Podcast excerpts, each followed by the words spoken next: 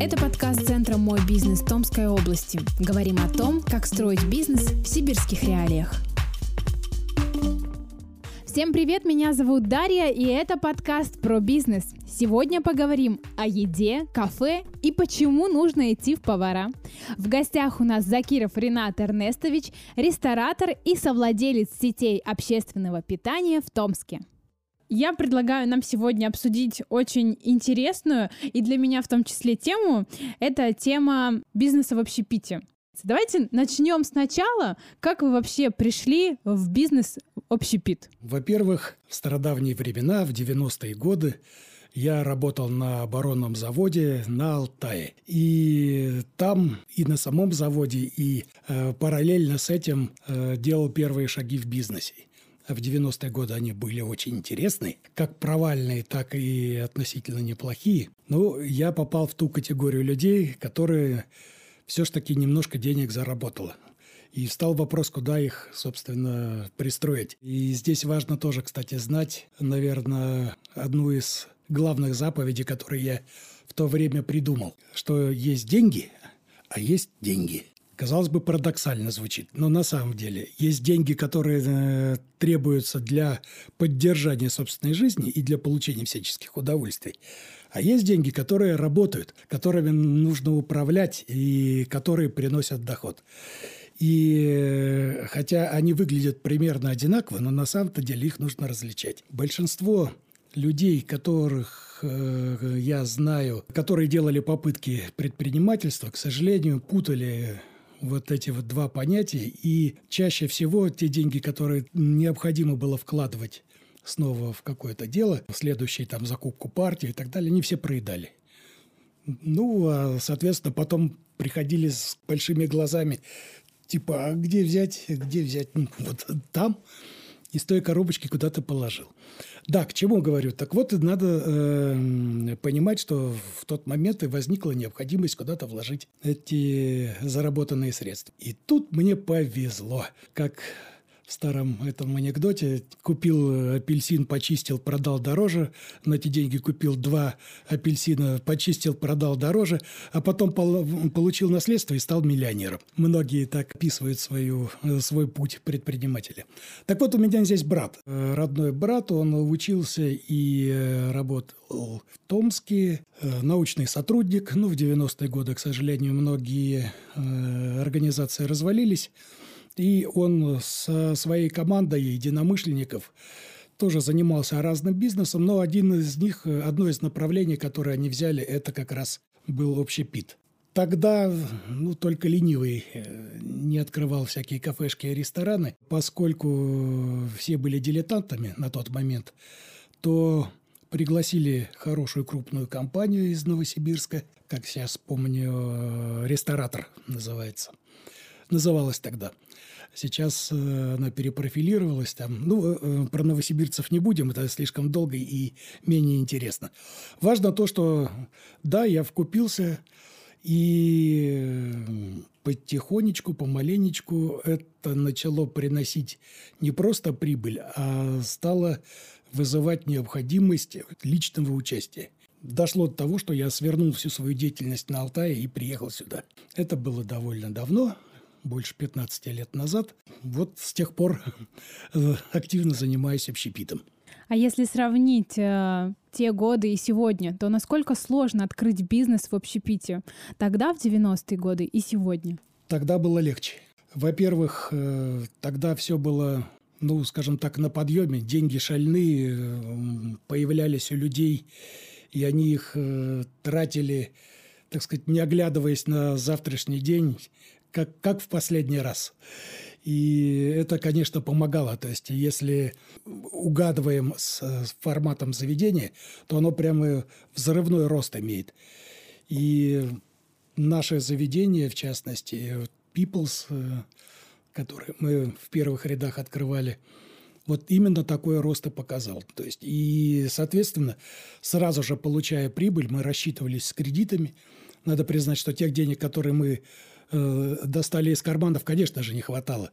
То есть мы э, обращались в кредитные организации, в банки, получали кредиты, рассчитывались, получали прибыль, снова покупали какую-нибудь франшизу.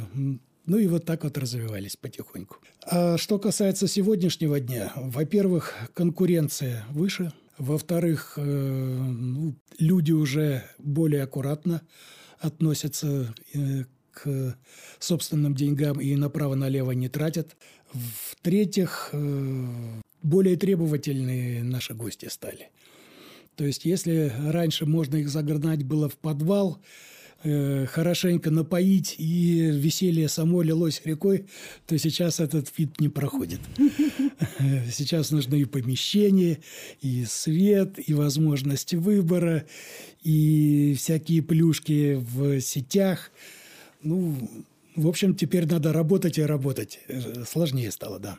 Вы сказали, что э, если попадали по формату, это было по принципу ну, может быть, получится, ну, такой формат, да, например, кафе или ресторана, или вы как-то анализировали? Э, сначала мы руководствовались только мнением профессионалов, то есть работали именно с Новосибирском. Те форматы, которые у них стреляли, то есть мы их э, сюда транслировали. Надо признать, что э, в чистом виде франчайзингом мы не занимались, не покупали франшизу. Потому что э, на моей памяти всегда э, возникала проблема, если в чистом виде франшизу берешь, то чаще всего тебя лишают права допиливать формат под свой город. Вот тот, который ты знаешь, под тех людей, которые к тебе ходят. Это и вопросы ценообразования, это и вопросы ассортиментные.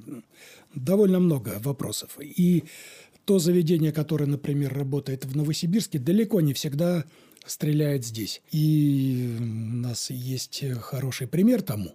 Наверное, всем знакомый Перчини. Конечно. Один да. из них, э, значит, мы открыли, купив право пользования только названием, а другие ребята, когда предложили им открыть именно по франчайзингу, заплатив приличные деньги, открыли в параллель. То есть у нас в городе работал Перчини, но владельцы и принцип был разный. Ну, выводы, как видите сами, те перчини, которые относились к Новосибирску, они закрылись. Правда, и мы закрылись.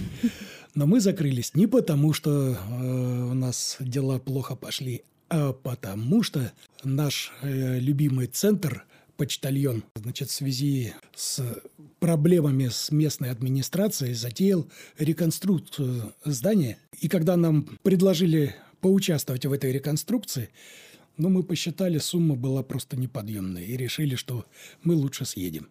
Мы сейчас ищем площадку, чтобы открыть в другом месте. То есть причина вернется? Да. Это замечательно.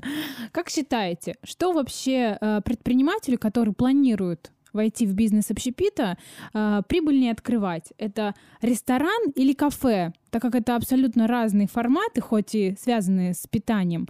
Но что в данном случае будет выгодно и на чем можно заработать? Все выгодно. Дело не в различиях между кафе и ресторанами, дело в начальном капитале, который есть у человека. Э, можно открывать и очень маленькие заведения, Э, ну, не знаю, будет ли это уместным, это не реклама, но вот есть у меня э, товарищ Алексей Степанов, у него заведение «Дыхание Вока». Оно размером ну, с маленькую квартирку. Ну вот насколько у него хватило на тот момент денег, такое он заведение открыл. Было бы больше, значит, он замахнулся на какой-то более весомый формат. Я боюсь представить себе, э, какие затраты поднесли владельцы недавно открытой сыроварни.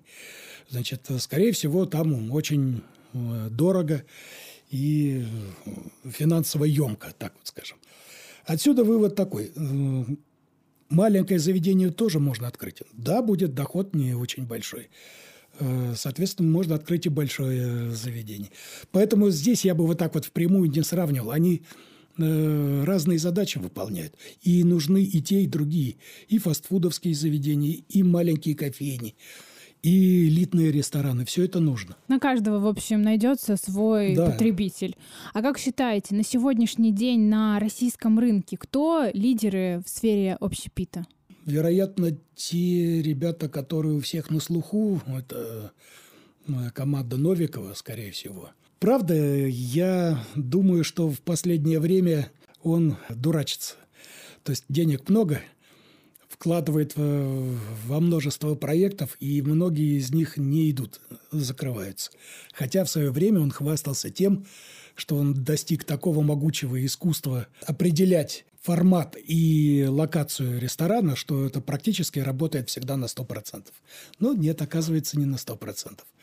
Ну, хотя более мощной сети нет, конечно. Но я, во всяком случае, не знаю. А как насчет Додо, например? С Додо интересная история. Э, там формат был изобретен не потому, что это, э, что это фастфуд, не потому, что это пища, а там главная фишка в том, что они так смогли технологически это обыграть, так интересно подать, что ты видишь весь процесс, и это людям понравилось, действительно. То есть они нашли, казалось бы, в обыкновенном деле изготовления и доставка пиццы ту изюминку, которую людям понравилась. Это все за счет того, что у них мощные программисты и сам хозяин из тех из этой среды, поэтому они эту фишку использовали. Повторить ее довольно сложно, то есть надо быть точно таким же профессионалом именно в части программирования. Но с другой стороны, я не уверен, что этот формат Додо пиццы, он очень прибыльный. Так вот, надо признать, что количество закрывшихся точек, оно достаточно тоже велико. То есть франчайзи, они далеко не все вытягивают условия. Вообще работать по франчайзингу довольно сложно. Это прямо должно фонтанировать предприятие, и это не всегда получается. И у Додо тоже такая же ситуация. А если мы только начинаем, да, а, погружаться в сферу, вот, например, моя мечта голубая когда-нибудь открыть э, маленькую булочную, где я буду печь э, свежий хлеб, э, плюшки и булочки. Но, например, я абсолютно ничего не знаю о структуре того, как нужно делать этот бизнес. Насколько проще мне все-таки, например, взять какую-то франшизу схожую или делать это самостоятельно? Что, вот, например, мне, как не знающему предпринимателю, просто с каким-то желанием выбрать в этом случае?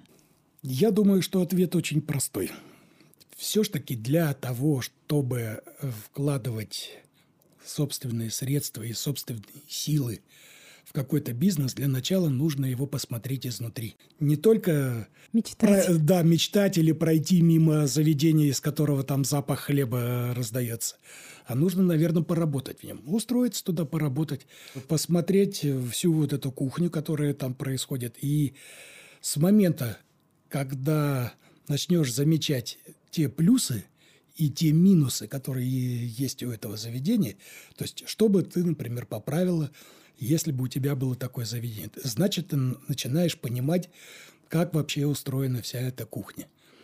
И вот дальше вот уже э, действительно встает выбор. То ли взять раскрученный какой-то бренд, и действительно в этом есть плюсы, то ли это добиться, раскрутить свой собственный бренд самостоятельно, Тут э, однозначного ответа нет. Я скажу так. У нас есть успешные заведения как э, полностью франчайзинговые, так и собственного изобретения, так вот скажем. Думаю, что, возможно, первое заведение есть смысл даже открывать по франчайзингу. Но использовать это в основном для того, чтобы еще глубже и дальше продвинуться в освоении самой профессии. То есть в результате все равно деньги заработать можно будет только если ты изобретешь э, самостоятельно интересный формат. Угу. А на сегодняшний день в Томске какие самые популярные форматы? Ну вот, если вы как владелец, да, как оцениваете, что больше всего нравится гостям? Самые популярные форматы в Томске сейчас пока закрыты, с моей точки зрения. А это смесь пабов и клубов, я думаю так. То есть э, с момента, когда наши старые любимые ночные клубы начали повсеместно закрываться, а востребованность, она все равно присутствует. То есть людям надо где-то выплескивать свою энергию, знакомиться, то это все переместилось вот в такое в пабную, в пабное направление. И думаю, что основное веселье, основное потребление, основные э, деньги крутятся там. Второе, пожалуй, направление – это фастфуд. Его никто не отменял, и думаю, что он еще долго будет держать марку. Но там ситуация другая, там потребности другие там покушать. Угу. Город студенческий, и надо понимать, что всякий студент, э, ему нужно недорого, но сытно поесть. И, конечно же, этот это направление всегда будет в фаворе. Мы сегодня говорили про то, что сегодняшние гости достаточно избирательные. И как считаете, насколько э, изменение, например, ребрендинг, когда у нас происходит э, ребрендинг заведения, меняется его направленность, меняется философия да, того или иного ресторана, насколько это вообще необходимо? Да вы знаете, э, ребрендинг ресторана происходит не очень часто. Мы проходили эту тему, то есть когда переименовали, по сути, Peoples в Харди-Гарди, но это не из-за того, что мы э, решили, что нам пора прямо кардинально как-то грянуться озим и измениться. Просто у нас закончился договор использования э, бренда Peoples. Вот. А поскольку, как я уже упоминал, мы не были в чистом виде Э, у нас не было франчайзингового договора, то, э, естественно, мы по формату э, отошли от первоначального People's, от того, который сейчас есть в Новосибирске. Ну, естественно, что новосибирцам это не очень понравилось. Поэтому мы решили, что просто мы используем сложившуюся ситуацию для того, чтобы там маленечко изменить бренд, его маленько допилить, сделать, вернуть, попытаться к истокам, когда он был чуть-чуть более хулиганским. Ну, в общем, сейчас мы в процессе. Я думаю, что мы еще удивим. Мы говорим пока о каких-то более э, вещах, связанных с внешним, да, как позиционирование, создание. Давайте поговорим про кухню. Все-таки мы про еду же сегодня. А, что касается кухни, что, на ваш взгляд, будет намного выгоднее в... Давайте не просто Томск берем, а вообще в целом в представлении. Простое и понятное меню или все-таки какая-то арт-кулинария, когда у нас что-то необычное, привлекающее? Что из этого будет жить дольше? Опыт показывает, что меню, которое составлено ближе к французскому, те э, ребята знаменитые фантазеры, то есть именно они э, считаются законодателями э, моды в сфере общепита, практически ни один французский ресторан за пределами столицы не выжил. Ну, все просто. Для того, чтобы на таком уровне изобретать, все э, нужно потратить очень много денег. Это очень сложные и очень дорогие продукты. Это крайне дорогой шеф-повар, тот самый фантазер, который будет все это обеспечивать. Это хорошо работает, когда в городе все время присутствуют новые люди, туристы, когда ты эту марку развиваешь, на федеральном уровне, а то, может быть, и на международном, когда люди специально приезжают, как в те же самые мишленовские рестораны. В Томске, ну, прошу прощения, я не скажу, что у нас э, отсутствует гастрономическая хорошая кухня. Как раз наоборот, в последнее время открывается довольно много заведений в этой сфере. Но настаиваю э, для всех возможных слушателей, если кто-то будет думать о том, что конкретно открывать, Ой, лучше что-нибудь попроще. Понятно и простое, да? Всегда в потреблении будет, ну, в фаворите, да? Это понятно. Хорошо. А что касается, например, э, того, чтобы кухня работала хорошо, ресторан или кафе рос, получал большое количество гостей, да, чтобы у нас был, например, там полная посадка была. Что здесь важнее? Если у нас будет э, хорошо составленные технологические карты, когда мы действуем, да, каждый наш шаг отмерен, или когда у нас присутствует какой-то модный шеф-повар, который готов поразить? А это как раз зависит от формата ресторана. То есть, если вы работаете в фастфуде, там же главная задача как я уже упоминал, э, надо, чтобы было вкусно, сытно и недорого. Вот ключевое слово «недорого».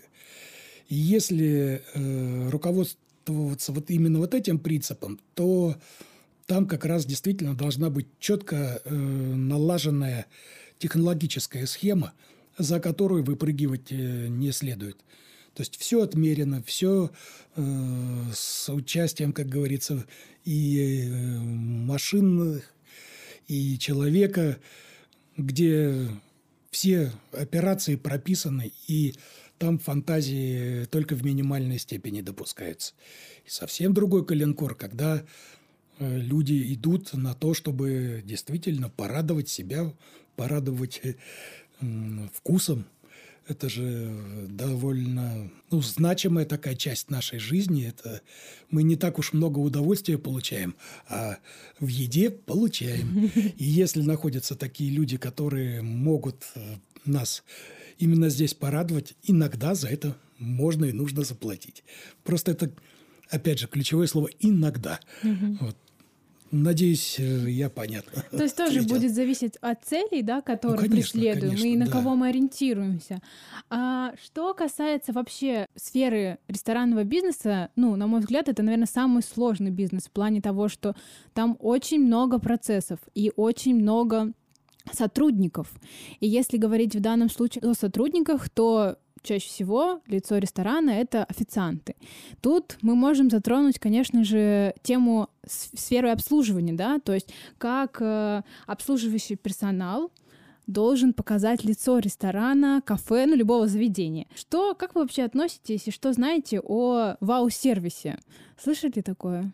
Да, конечно. Ну, во-первых, да, действительно, вы абсолютно верно сказали, что заведения общепита сложные. Любопытно, что когда я сам начал погружаться в это дело, у меня был вообще достаточно серьезный опыт работы, как я уже упоминал, на оборонных предприятиях. То есть и были подчиненные, и начальство, как говорится. Но когда я пришел в общепит, вдруг неожиданно э, выяснилось, что я недостаточно подготовлен. То есть вопросы экономики, вопросы технологии, э, психологии, теория управления. Там столько всего намешано, что пришлось осваивать э, долго и упорно. И если кому-то кажется, что у меня же мама дома хорошо готовит, давайте сейчас мы быстренько сделаем там пельменную какую-то, и она там заработает. Ну, увы. Вот э, очень много людей потеряли деньги именно на этом. Что же касается, как вы правильно говорите, лица ресторана, тех людей, которые непосредственно контактируют с нашими гостями, любопытно, что происходит трансформация. Если в стародавние времена официанты, ну, может быть, помните знаменитый фильм «Вокзал для двоих», это вот такие были официанты. В момент, когда э, лавинообразно начали появляться кафе и рестораны, ситуация изменилась, все начали учить определенным словесным формулам, значит, где обязательно официант должен подойти, поинтересоваться там, насколько ли было вкусно вам и так далее. То есть это прямо заучивали. По состоянию на сегодняшний день это, это все отжило. И сейчас это раздражает людей. Сейчас требуется эмоциональный сервис, некое общение – а это вызывает повышенные требования к ребятам, которые обслуживают, потому что они должны не просто знать, как это все делать, но и распознать тех людей. Каждому нужен, в общем-то, особый подход. Может быть, не кардинально особый, но все равно элементы с одними можно поюборить, других подчеркнуто вежливо обслуживать. То есть, а это все с опытом набирается, и это стоит, как говорится, и времени, и денег. И когда я говорил, что, надеюсь, скоро удивлю вас обслуживанием в нашем Хардигарде, я имел в виду именно это. Мы сейчас э, готовим своих ребят, э, продвигаем их в сторону эмоционального сервиса. Думаю, за этим будущее. А, еще такой вопрос про официантов. Вспомнила, а, когда была в Европе, заметила такую особенность, что в ресторанах и в кафе чаще всего официанты э, взрослые, э, порой даже пожилые мужчины либо женщины, которые э, явно с большим с большой любовью относятся к своей работе. А если сравнивать, например, в Томске у нас, то это чаще всего молодые, ну, либо студенты, такие активные ребята. Э, и происходит такое ощущение, что, ну, как будто они ненадолго, что, возможно, смена, да, вот этот переход быстро-быстро э, наличие официантов. В чем разница? Почему, например, в Европе так э, уважают, любят специальности, э, ну, работу, в которой они находятся. И в Томске у нас есть такая текучка кадров э, в сфере официантов. Я долго думал над этой проблемой, потому что сам тоже бываю в зарубежных странах и тоже там, конечно же, посещаю заведения и вижу отличия. Главное отличие это заключается в том, что мы по-разному оцениваем эти специальности. То есть, если для России повелось еще с давних времен, что э, официант – это ну, такая мелкая обслуга, которая действительно и зарабатывает немного, и от него не очень много требуется, то в западных странах, в европейских, э, там совершенно другой подход. Там э, работают люди, которым интересно общаться. Наверняка существует очень большое количество людей, э, которые мечтало бы работать э, в сфере общения с людьми. Это же, понимаете, интересно реализовать свои какие-то психологические установки, опыт, э, желание, где-то даже, может быть, манипулировать в хорошем смысле. Значит, чтобы это в результате все выливалось в то, что человек ушел удовлетворенный, да еще и с удовольствием тебе заплатил. Ну, с моей точки зрения, за этим будущее. Мало того, я сам прекрасно вот вижу, что ситуация меняется. Сейчас уже даже в России нет такого ощущение, что люди на официантов смотрят как на мелкий обслуживающий персонал. Я думаю, что пройдет очень немного времени, и учитывая то, что мы намерены и вкладываться в этих ребят, я думаю, что они встанут на другую ступеньку. Это будет другой уровень, и все это увидят. Можете сказать э, такую вот, э, может быть, это простая истина, либо встречающаяся очень часто, ведь для того, чтобы заведение тебе понравилось, там как минимум должно быть вкусно. Ну, это же самый главный принцип, зачем мы идем в ресторан. Я могу, в принципе, и дома наесться, да, как говорится. Но хочется, чтобы это было действительно вкусно. И в чем порой бывает сложность вкусно и хорошо готовить. Иногда, э, ну, возникает, ты поел и думаешь, Зачем я потратил на это деньги? В чем сложность приготовить хорошо? Сложность одна. Э, в людях. Всегда происходит практически одно и то же.